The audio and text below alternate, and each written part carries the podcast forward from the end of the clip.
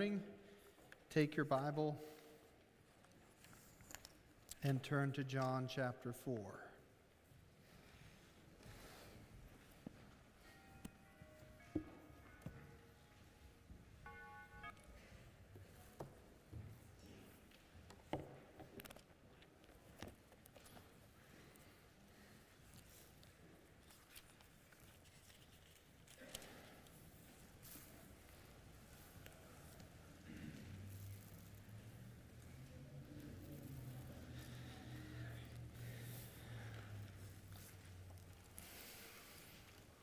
John chapter 4, and if you would stand this morning as we read together, starting in verse 30, 31, excuse me.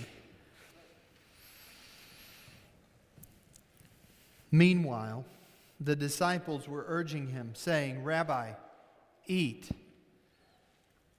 But he said to them, I have food to eat that you do not know about. So the disciples said to one another, Has anyone brought him something to eat? And Jesus said to them, My food is to do the will of him who sent me and to accomplish his work. This is God's word to you and I today, beloved. Would you pray with me? Father, we come into your presence this morning so thankful for this one statement that Christ declares that he has accomplished everything necessary that you have given to him and for our benefit and your glory. Father, would you inscribe these words onto our hearts? Would we live under them, uh, not seeking to add to the works, but merely living in light of them and completing the work that you've called us to in our own lives? In Christ's name we pray. Amen. You may be seated. Last week, well, two weeks ago, we had a brief intermission with Jonah last week, but two weeks ago we dealt with the fivefold witness that we see here in John chapter 4 that Jesus was relational with this woman at the well, that he draws her out as she's drawing water out, that he bridges the gap. She speaks of physical water, and he deals with the spiritual water that she really needs. And then he heralds the good news. He doesn't hold back. He declares who he is. He points this woman to himself. And we see uh, what, what Jesus had talked to Nicodemus about in chapter 3 that everyone needs to be born again if they will even see the kingdom of heaven. And we see in the reality of the woman at the well that very thing taking place, the Spirit moving upon her, and she returns to uh, the community where she had a reputation. And there she declares the good news that the Savior has come. Jesus meets this nameless woman who's not educated, she's not moral, she's not concerned with the law, she's not even really willing to get into the theological conversation and discussion. And yet, as she is drawing out water, Jesus draws her heart out and brings her to himself. This is a glorious moment in John's gospel. It's a fantastic moment. Uh, Jesus has already performed miracles. He's, he's leaning into his ministry. He's displayed who he is. And this woman comes and he shows that he doesn't need your education. He doesn't need your morality. He doesn't need your rule following. He doesn't need you to engage. He will come and redeem who he intends to redeem. Jesus tells us that this moment is glorious in a different part of Scripture. In Luke chapter 15, you'll remember that Jesus, dealing there, uh, he says that there is more rejoicing in heaven over one sinner who turns in repentance than 99 just persons. There, there's more rejoicing in heaven over this nameless woman at the well being converted to Christ than if, if we would have had 99 Nicodemuses. That's what is being said there. And so you would think, you would expect that the disciples, returning from their small journey, would come back and seeing this glorious moment taking place, that they would exalt Christ for what he has just accomplished in bringing this uneducated, immoral woman from the verge of the pit of destruction to glory. That's what you would expect. But instead, here comes the potluck committee. Now, I'm not a landmarkist uh, in the fullest sense of all that that means. Uh, but if I were, here would be a good proof text for Baptists having gone all the way back to Christ's time. The disciples being more concerned with eating than anything else. If that doesn't prove that there's some Baptist impulse in the disciples, I don't know what does.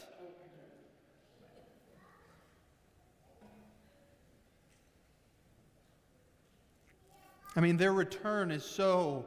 I mean, the, the, the, the, swing here from being this glorious handling of this woman and her salvation, and, and we're all, we're, we have spent weeks, we're intertwined, we're, we are excited about this. And here comes the disciples. Why in the world is he talking to this woman? Maybe he's tired. You know what? Let's get him a sandwich. It's basically what is going on here. If, if there is no other place in the gospel that teaches us that salvation is by grace alone, I think John 34 31 stands as a testament to that truth. Because in the face of salvation, the disciples ask or tell Christ, Teacher, you need to eat something. By this point, the disciples have walked with Jesus, they've seen miracles you would like to believe that they would have a profound sense of the gravity of his works and that they would see him doing wonderful things, but instead they got hungry and they missed what he was up to. Now, before we judge the disciples too harshly, can I encourage you that I think in our own lives, our appetites in the flesh often distract us from the glorious things that God is doing in our own generation. Many Christians are more concerned today with their physical appetites, with their fleshly desires, than they are to have an appetite for doing the will of God in their own generation. We will even bend and attempt to manipulate the will of God at times. Maybe I'm alone in this, but you have a particular issue that arises in your life and you want to know what the will of God is. And so you pray that you would know what the will of God is. And then, in some form or fashion, it becomes clear what the will of God is for your life. Most generally in my life, that has come through meditation on the scriptures because we know that the will of God is never contrary to the written word of God, to, the, to, to, to what we find in, in scripture. And, and so we, we come to a conclusion of what God's will for our life would be, but we don't like it in our flesh, and so we just pray harder. It's not the knowing of the will of God in our life often that is the struggle, it's the living in light of it and having joy even when in our flesh we may not agree. Or, or we have those times when God, in His providential care for our lives, we've prayed, Father, if this isn't for me, would you take it from me? And he says no and, and, and removes whatever the, the thing is in our life, but we just kind of still go after whatever that thing may be. Some of you might think that it's impossible. You, are going to come with your Reformed doctrine today, and you're going to say it's impossible for us to mess up the will of God. And in some sense, that's true, but it depends on how you're speaking about the will of God. So let's, let's be clear about what we mean when we're talking about the will of God, because uh, the will of God's different in some uh, glosses in the text.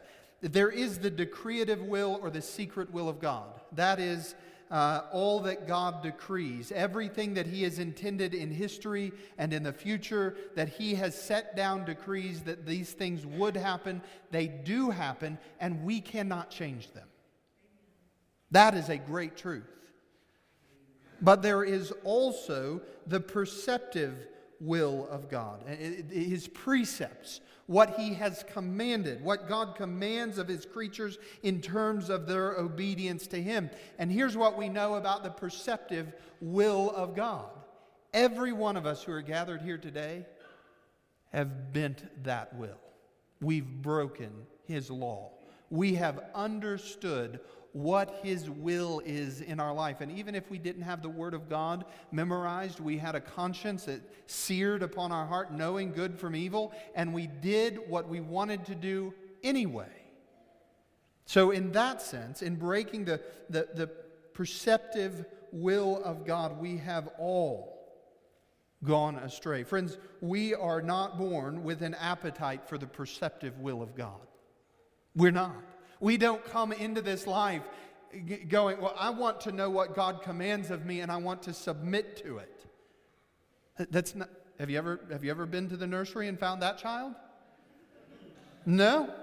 No, those children are born in such a way, I can't remember who, uh, who said it, but somebody, Brian might be able to help me here, uh, said that if a child was, it's a grace that they're small when they come into the world, because if they were large enough, that was it Voddie?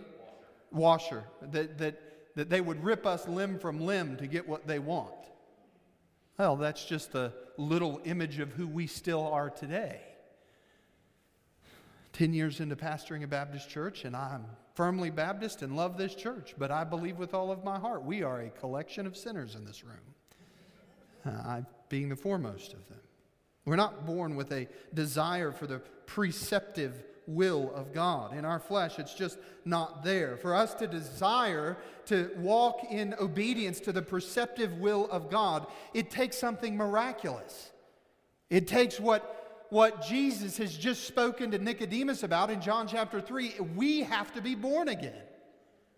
He has to radically change our nature. He has to take us from being followers of Satan and he has to give us a completely new heart, a new nature, that we might even have a, a desire, that we might be satisfied with the preceptive will of God. Can I tell you today that if you want to boil down the problems that plague America and plague our world today, it can all be boiled down to this one thing. Our society our state, as wonderful as we think Texas may be, I'm not going to go there. As wonderful as we understand the providential care for our nation has been in so many generations, the problem that plagues us today is the same problem that plagued our forefathers, and it's this we don't love the preceptive will of God. We love our own will, we love our own way. Here, the disciples come in this moment where the secret will of God for this woman at the well is just made known. Uh, the, the decrees of God in her coming to salvation have been made plain here in the text. And here the disciples come and they tell Jesus to eat. Now, what I want you to see in this narrative is, is something that's consistent throughout these first chapters of Scripture, and they should encourage us in our reading of the Bible. And I want you to hear me.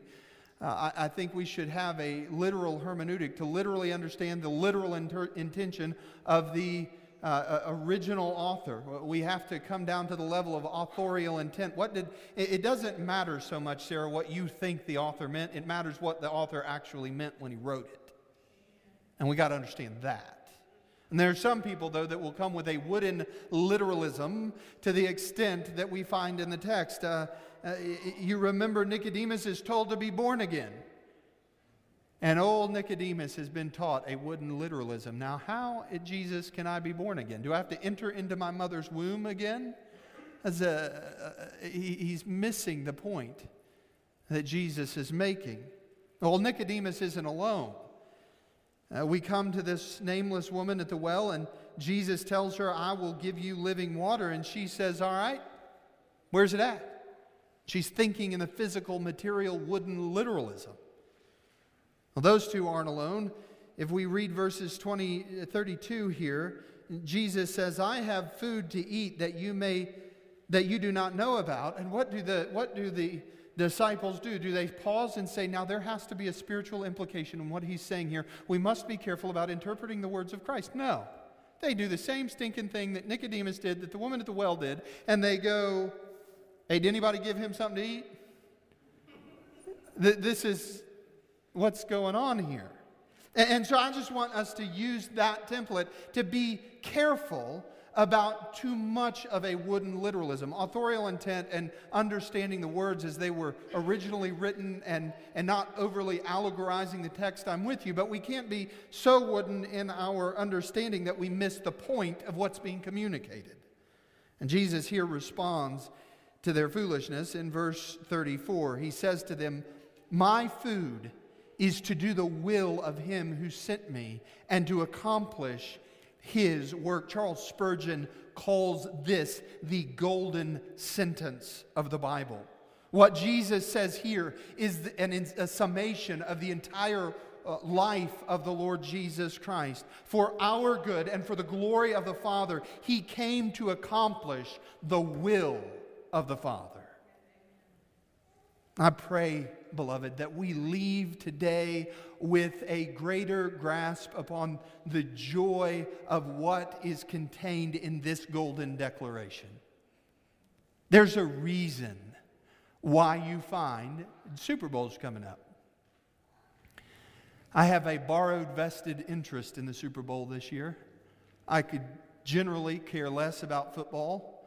I generally read through things like that. But my sister loves the Chiefs, and so I love the Chiefs, and so God help you if you're a 49ers fan. There's a reason why during that game we will see John 3:16 written on the sides of helmets and on banners. And at some level, I, I believe that we've become so infatuated with that, and it's a great verse to love. It's a great truth. But we are still rebels seeking to live according to our own will and not according to the will of God. If we were completely glorified, I believe verse 34 of chapter 4 is what we would all glory in. And our Savior came to do the will of the Father and to accomplish it, and we want our lives to look the same.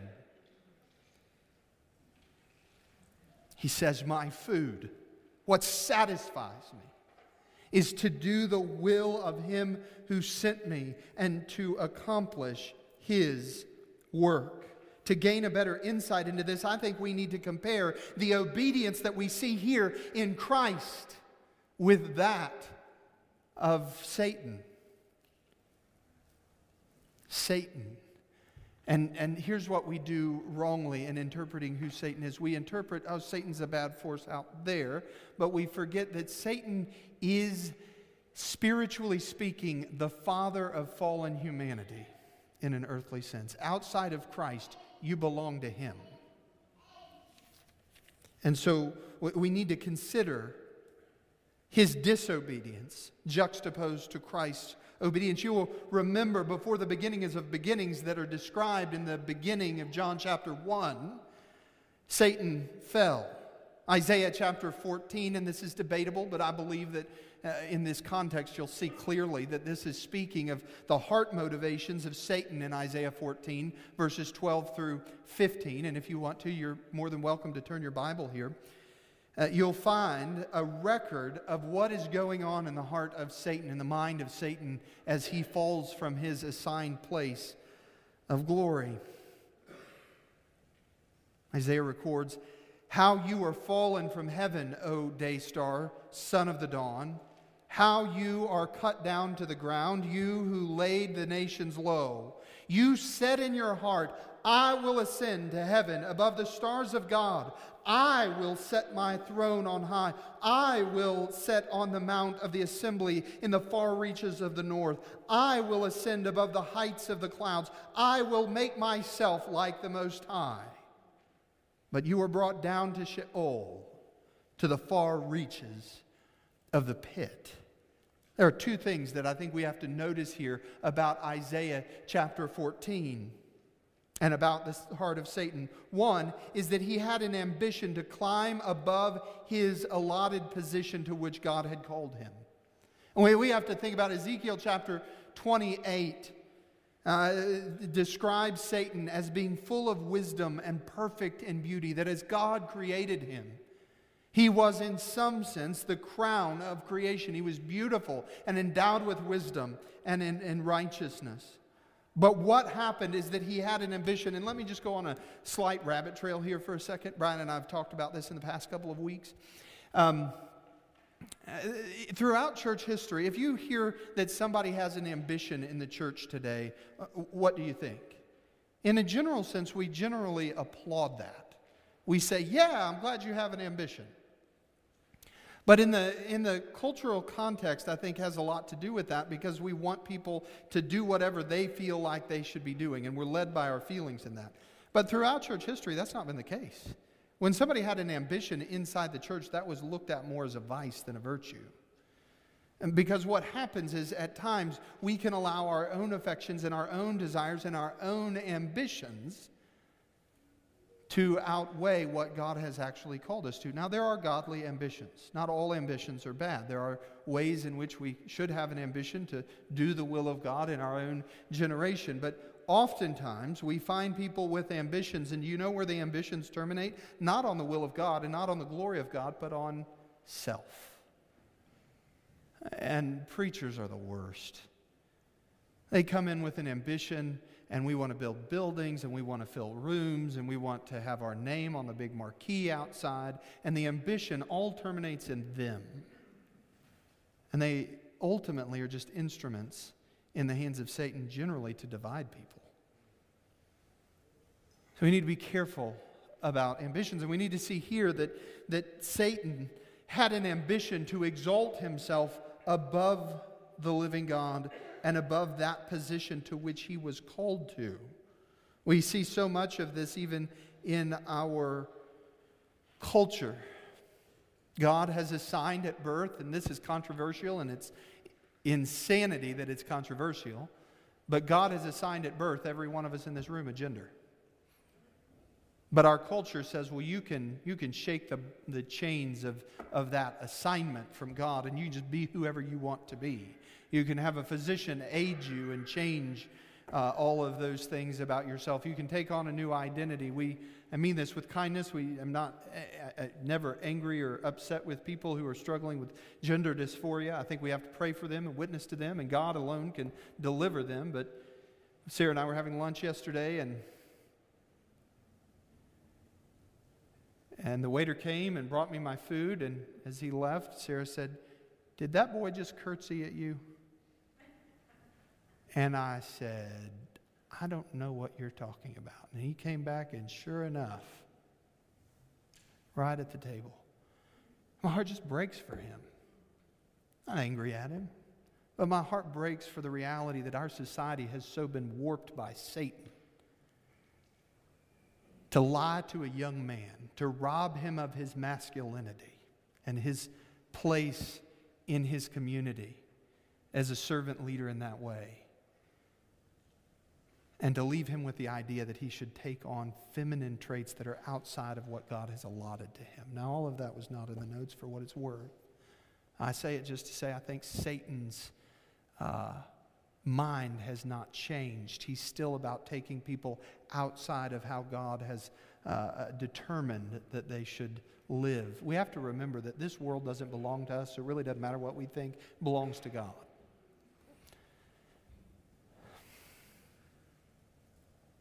The second thing that we have to see here is a strong assertion of something that, as I looked at Isaiah chapter 14, sent chills down my spine. What is Satan asserting here over and over and over again? Satan has asserted over and over five times, you'll find it. If you're looking at Isaiah 14 with me, you'll find these, this, this phrase repeated five times I will, I will, I will, I will, I will. Some of you are going to say, well, big deal. But this is the nature of satanic, uh, uh, of a satanic worldview. A satanic nature will assert its own autonomous will. And the sad reality is that in the light of the gospel this morning, Brian, there are preachers that are telling people that they can be redeemed by their own will. And you understand that the will is really the problem, not the solution. You understand it's blasphemy. What Satan is saying here is blasphemy. And you're thinking, well, big, big, big deal. It's just Satan in Isaiah 14, the beginning of creation. But if you'll remember your Bible well and piece it together, you'll understand that a good portion of the angelic host that God had created to worship Him and to bring Him glory due, due His name followed Satan's I will statement, and they said, So will we. And, and maybe you say, well, that, so what? Angels and Satan. Well, if we come back to Genesis chapter 3, we'll find this. Now, the serpent was more crafty than any other, other beast of the field that the Lord God had made. He said to the woman, Did God actually say, You shall not eat from any tree in the garden? And the woman said to the ser- serpent, We may eat of the fruit of the tree in the garden, but God said, You shall not eat of the fruit of the tree that is in the midst of the garden, neither shall you touch it, lest you die. But the serpent said to the woman, Now listen, Satan has said, in Isaiah 14 that he will exalt himself into the place of God. And what does he say to this woman? The ser- serpent said to the woman, You will not surely die, for God knows that when you eat of it, your eyes will be opened and you will be like God, knowing good from evil. You will be like him. Adam and Eve fell, and they fell by their own will. Satan declared his fivefold I will. Angels fell, and then he comes on the earth and he spreads his pernicious lies. And Adam and Eve, in their rebellion, follow in the I will statement. And the reason why I get so worked up around here about preaching that lands your salvation on your will is merely this it's demonic. It robs God of his glory and it mars the gospel. And I've never seen it so clearly till I had to deal with this passage. There is Satan breathing out the fivefold I will, and you have to get a bunch of nonsensical theologians together to agree with Satan that will interject the same message into the gospel. You can see veins bulging out of my neck. It's because this just, come on, it's there in the text. It's so clear. Our will is not what will fix this. It's only by God's will that we can be saved. Ever since Satan tempted Adam and Eve in the garden, man has been breathing out his blasphemy of I will, generation by generation. And every one of us in this room are part of that. I'll do something big for God. There is no way that we should live in that mentality. God makes his will known, and yet Satan, the demons, and fallen man have gone their own way by their own will. And then the question is what is God's response?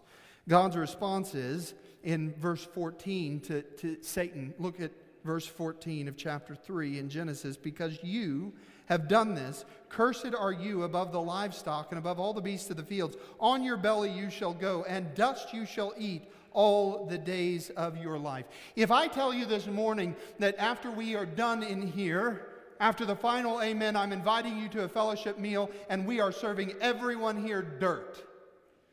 You think that that's going to be a well attended fellowship luncheon? I would doubt it. Some people in their elementary school years might have tried it in making mud pies. I was somewhat of a connoisseur myself. And no one eats dirt. Why? Because dirt has no tr- nutrition, it tastes gross, it's dry. Well, can I tell you this on the authority of the Word of God this morning? Self willed sin is a banquet of dirt. And that is what God's just giving Satan what he wanted.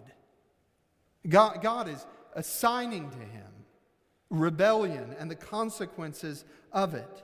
But here, how different we find the words of our Savior in John chapter 4. It is His food, it's what satisfies Him to do the will of God and to accomplish it.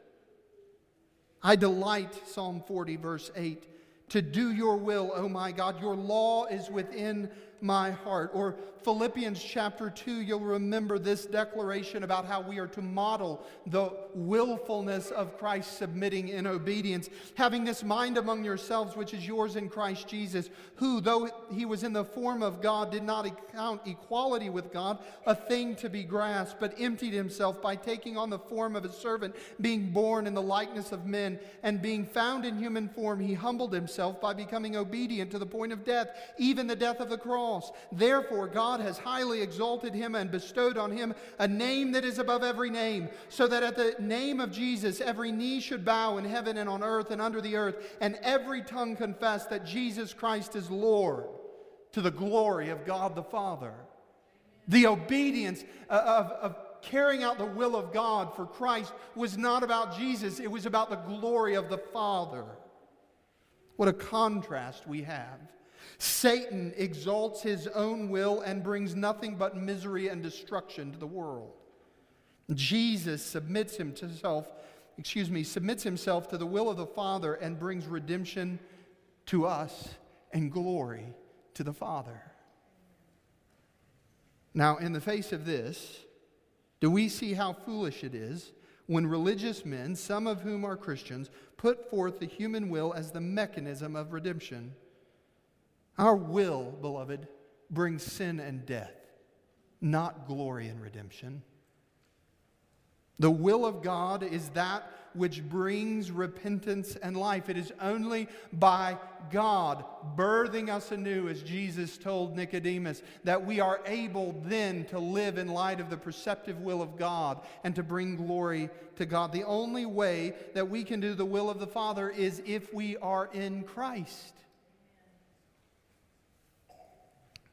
The strength to walk in the preceptive will of God does not come from us. It comes only in Christ. In our flesh, we love our willful expressions of sin. We cherish our sin. We hold on to it. We foolishly argue why it's reasonable. I, have heard so many Christians, well, I sin, but here's the reason why. Like, I mean, on a horizontal plane, I may be able to sympathize with you a little bit. But when you bring the holy God of the heavens who has commanded you to live your life in a certain way, your reasons start to get a lot more flimsy. My food is to do the will of him who sent me and to accomplish his work. And that leads to the second. So we see that Jesus does the will of the Father. That leads us to the second emphasis here. Jesus doesn't say, I came to will the will of the Father. No, he says, My food is to do the will of him who sent me and to accomplish his work.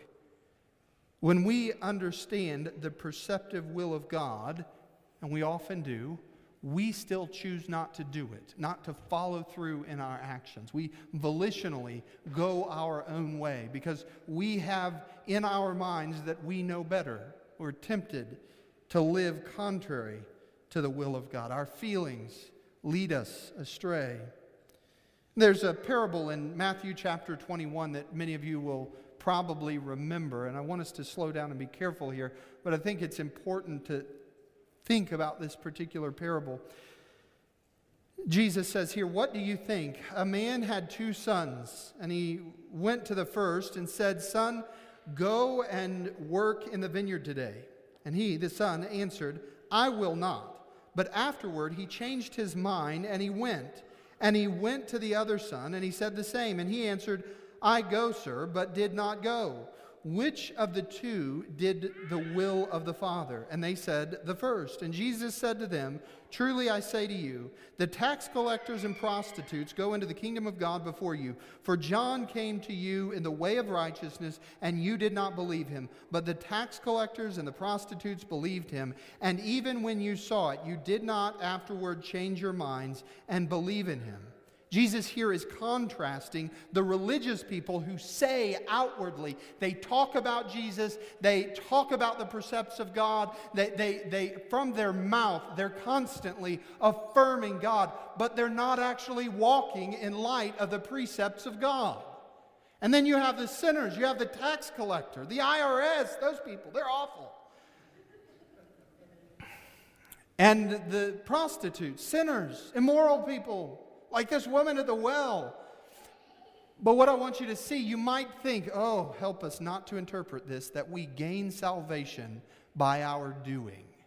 We, we, to interpret this we, rightly, we must see But afterward, he changed his mind and he went. He spoke that he wouldn't, but something happened and then he did. Well, that something that happened is a repentance that is born out of regeneration, which is God's willful act of saving men. And it is only when He saves us, when He converts us, when He draws us unto Himself, that then we are able to walk in righteousness. Not in our own strength, but in Christ. We increasingly do the will of the Father. The contrast, beloved, is still valid today. You can be as erudite in your theology. You can wax eloquent about all of the epics of church history. But if you are not increasingly growing in obedience to Christ, your testimony is poor. And I think you'll agree with me by the end of today. It is important that we actually walk in the statutes, in the preceptive will of God. Do we do that in our own strength? Lord, no. Do we do it well even in Christ? No. We're not glorified yet. But will we be satisfied with a life if we are in Christ that is juxtaposed to the preceptive will of God? There are multitudes of people in Christendom today that look past the precepts of God and say, well, we can claim to be in Christ while living contrary to what God commands. And that is just not, it's not the truth, beloved. The New Testament is, in fact, filled with commands. If you're here today and you're not a Christian, you're not believing on Christ and Christ alone, maybe was watching a movie last night and it was a war movie. I love war movies. And this young man is just about to be uh, an artillery guy on a tank. Uh, and he's like 18 years old, and one of the guys in the tank that he's going to be serving alongside of says, Are you saved? And the young man said, Well, I'm baptized. And everyone in the tank starts laughing, and they say, That's not what he asked. It's not that are you a religious person, but are you actually in Christ? If you're not in Christ this morning, there's a command for you. Matthew chapter 7, verse 13 and 14. Jesus says, Enter by the narrow gate, for the gate is wide and the way is easy that leads to destruction, and those who enter it, enter by it are many. For the gate is narrow and the way is hard that leads to life, and those who find it are few. If you're not a Christian, the command of God is for you to turn from your works, to turn from your sin, and to trust in Christ alone. That is the command of God for you. If you're a Christian here today, the entire New Testament tells us how to live in light of Christ and in light of the salvific relationship we have with Christ. In Matthew chapter 5 verse 16 in the same way he says, "Let your light shine before others so that you so that they may see your good works and give glory to your Father who is in heaven." In verse 40 3, that same chapter, you'll find, You have heard that it was said, You shall love your neighbor and hate your enemy. But I say to you, love your enemies and pray for those who persecute you, so that you may be sons of your Father who is in heaven. 1 Peter chapter 3, we find this In your hearts, honor Christ the Lord as holy, always being prepared to make a defense to anyone who asks of you a reason for the hope that is in you. Yet do it with gentleness and respect how often have we stewarded our testimony not with gentleness and with respect, but with, I want to be right? That's sin. That's not doing the will of the Father. Romans chapter 12, verses 1 and 2 I appeal to you, therefore, brothers, by the mercies of God to present your bodies a living sacrifice, holy and acceptable to God, which is your spiritual worship. Do not be conformed to this world, but be transformed by the renewal of your mind, that by testing you may discern what is the will of God, what is good and acceptable and perfect. Some of you will come to these. Now, there tends to be two ways to respond to the precepts and the preceptive will of God, I find in the church, and it's really telling how we respond. Some of you will hear those commands and you'll jump up and you'll say in your heart, I will. The only problem is you won't. And that's the problem for all of us. And, and, this sermon is just built, right? For me to just lean into the pulpit and tell you to try harder, to work at the will of God. Oh, what a soul crushing sermon that would be, Brian. Don't come to the precepts of God and think, I will. There are others of you who will be so struck in your spirit by the heights of what God commands of his disciples, and you'll also simultaneously be aware of your absolute wretchedness and your inability and your own rotten heart. And you will say, I can't. And you would be right. Now, from here, we have one of two directions to go. You can first go with modern Christianity and say, well, then it doesn't matter anyway. I can't, and so I won't, and so I can live however I want, and still claim to be a follower of Christ. And down the other path is the glorious truth that you will always know in your mind that you could never accomplish the will of God in your own life by your own strength. And yet you will find in yourself, because you are actually redeemed of God, the glorious truth that Christ will work in you over the years to conform you into his image. And you will see over the years that what is most satisfying to your heart is for you to see that you have become a person who is doing the will of the Father. And you'll marvel at the reality that this didn't come through Dr. So and so's book it didn't come through the five steps that a preacher gave you. It didn't come by your best laid plans. It came to you by grace and that alone. And you will be satisfied enough with what you find in Christ working in you, his hope of glory. You see, beloved, what matters most isn't necessarily that we just take a stock of how well we're doing because we're horrible uh, spiritual investigators. If we think we're doing well, it's probably that we're just self deceived. And if we're despairing as Christians, it's because we're not looking to Jesus enough. What we really need to think about in terms of the state of our Christianity is this what satisfies you? What makes your heart go, yes? Is it obedience? Or is it kind of just throwing up your hands and saying, well, I'll just whatever?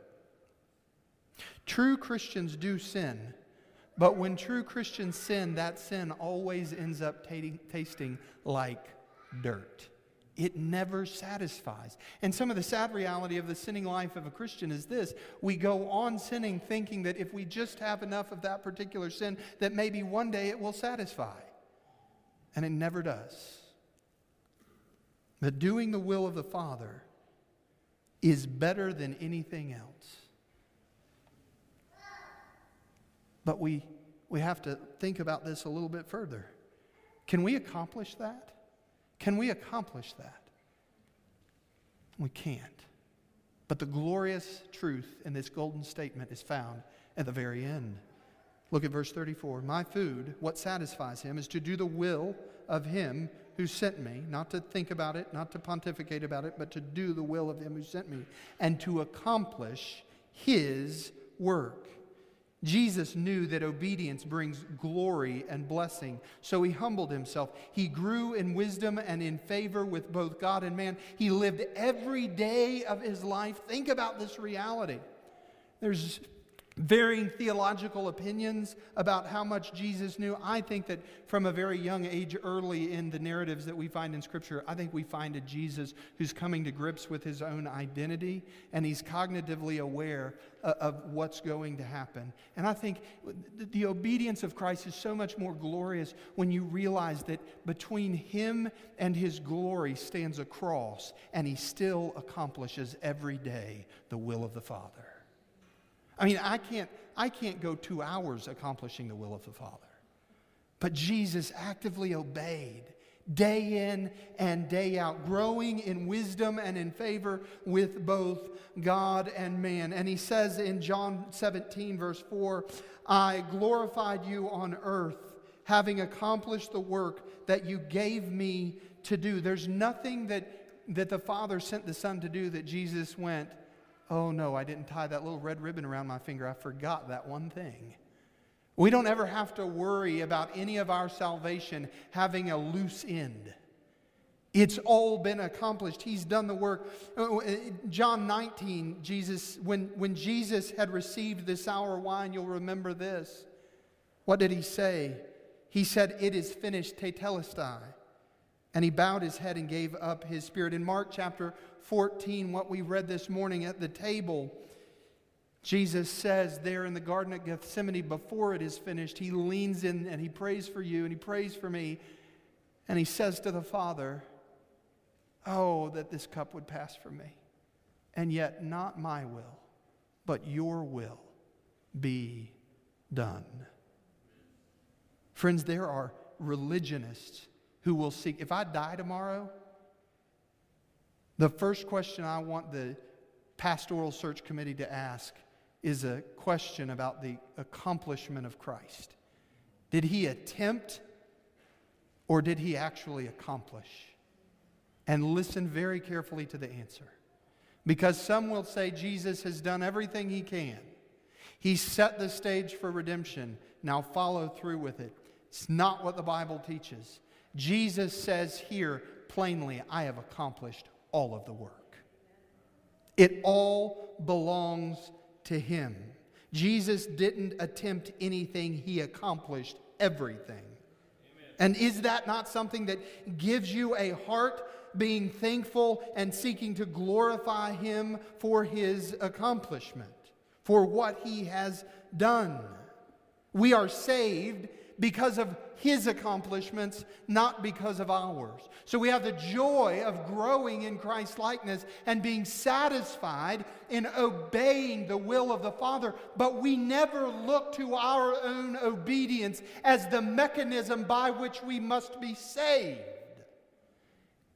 Now, we can get assurance over the satisfaction of that obedience that, that the Lord is at work, but that is never what we glory in.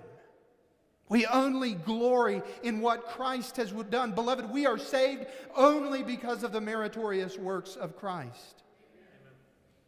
Now, does that mean somebody's going to come in and there's a reason why in Romans chapter I think it's Romans chapter 6, verse 1. Should we continue in sin that grace may abound? God forbid.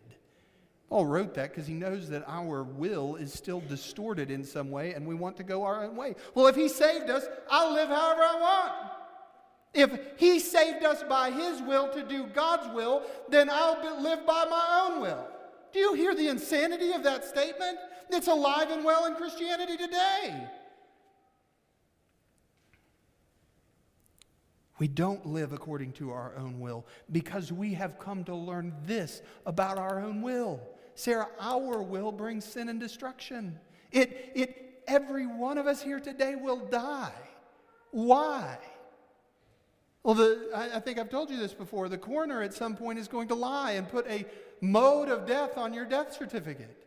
They could stamp once and for all on every single one of them in form fashion that the cause of death was sin. That's why we die.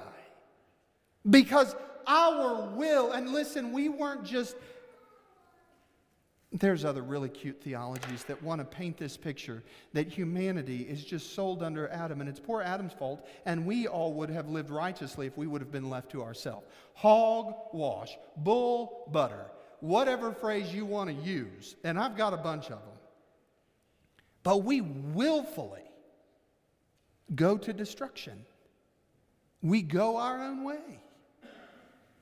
And yet, Christ has redeemed us. We are called to obey. Yes, if you are in Christ, you are called to a life of obedience to all of the precepts of God. Can you accomplish that? No. But you'll see in yourself a satisfaction with growing in that endeavor if you're in Christ. Sometimes I believe we don't get it. Some people have framed the Christian life as obey and then God will bless you.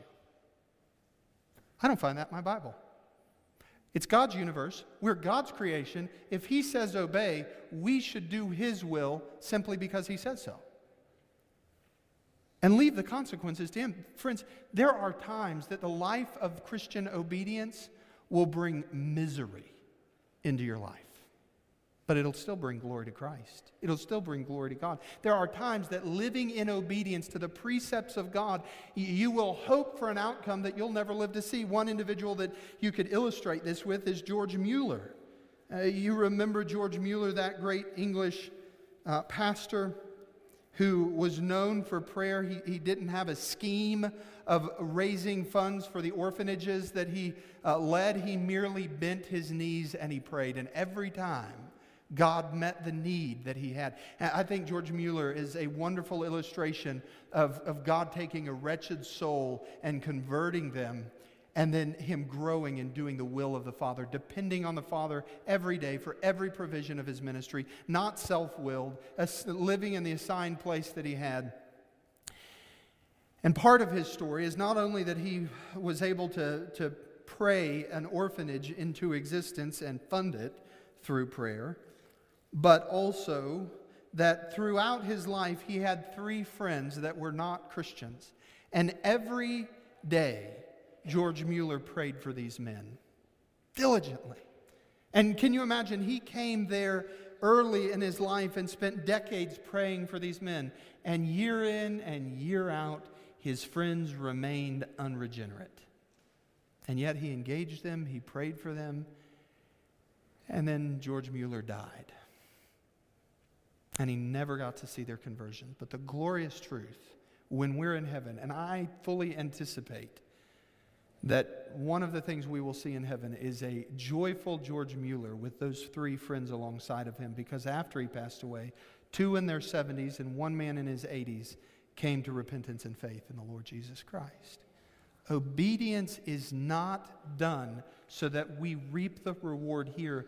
Obedience is done because we have come to understand that anything by our will will end in death and destruction. It is only by the Father's will that redemption and grace come. So we seek to grow in obedience, not because we get what we want here, but because it is right in the sight of God. We are called to be faithful. We are not promised results to suit our passions. Jesus obeyed, he did the will of the Father and accomplished what he intended to the glory of the Father. Some of you may wonder well, where does the joy in that accomplishment lie? Because here's one thing that we know Jesus didn't quit, he accomplished it all. Every one of us are a bunch of quitters. And I'm the worst.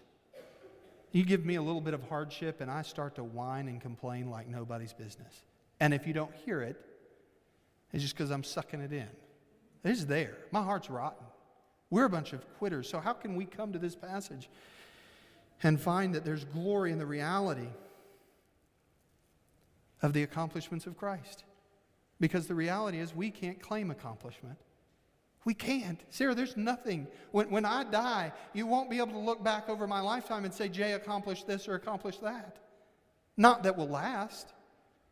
And maybe there's some degrees on the wall. Maybe there's some things we've built. Maybe there's some things we've done. But somebody will bulldoze all over that stuff one day. So, how do we really get long lasting satisfaction in the accomplishment of Christ if, well, are we detached from it? And the answer is no. The joy is found in Philippians chapter 1. Here, Paul writes, I thank my God in all my remembrance of you, as always in every prayer of mine for you all, making my prayer with joy because of your partnership in the gospel from this from the first day until now. And I am sure of this that he who began a good work in you will bring it to completion at the day of the Lord Jesus Christ. What he intends to accomplish, he will accomplish.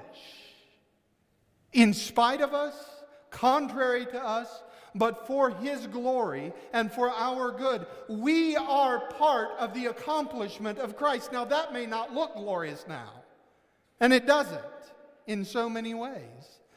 But there will be a day, comparatively speaking, when our eyes, all of the spiritual scales will be pulled back, and then we will be there in glory with one another. And that, you know, that church member that really drives you nuts, Sarah? She doesn't have one that she tells me about, so don't. Everybody's going, I wonder if I can guess it. every person will be a sheer joy and delight to you because you will see all along what he was doing in bringing them to redemption. Those little annoyances, by the way, that you have with your husband because he doesn't take off his shoes in the house and he's a hot mess, and uh, those things are going to be glorified too. I personally believe we will all wear shoes in heaven, but that's for a different sermon.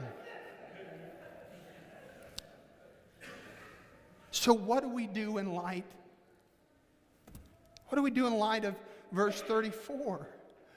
I'm afraid you'll go away Please don't leave today thinking, I'll work harder at doing the will of God. Don't live that life. The only thing you can do in the affirmation that Christ came to do the will of the Father and to accomplish all of the work is to lean into that grace and to be thankful.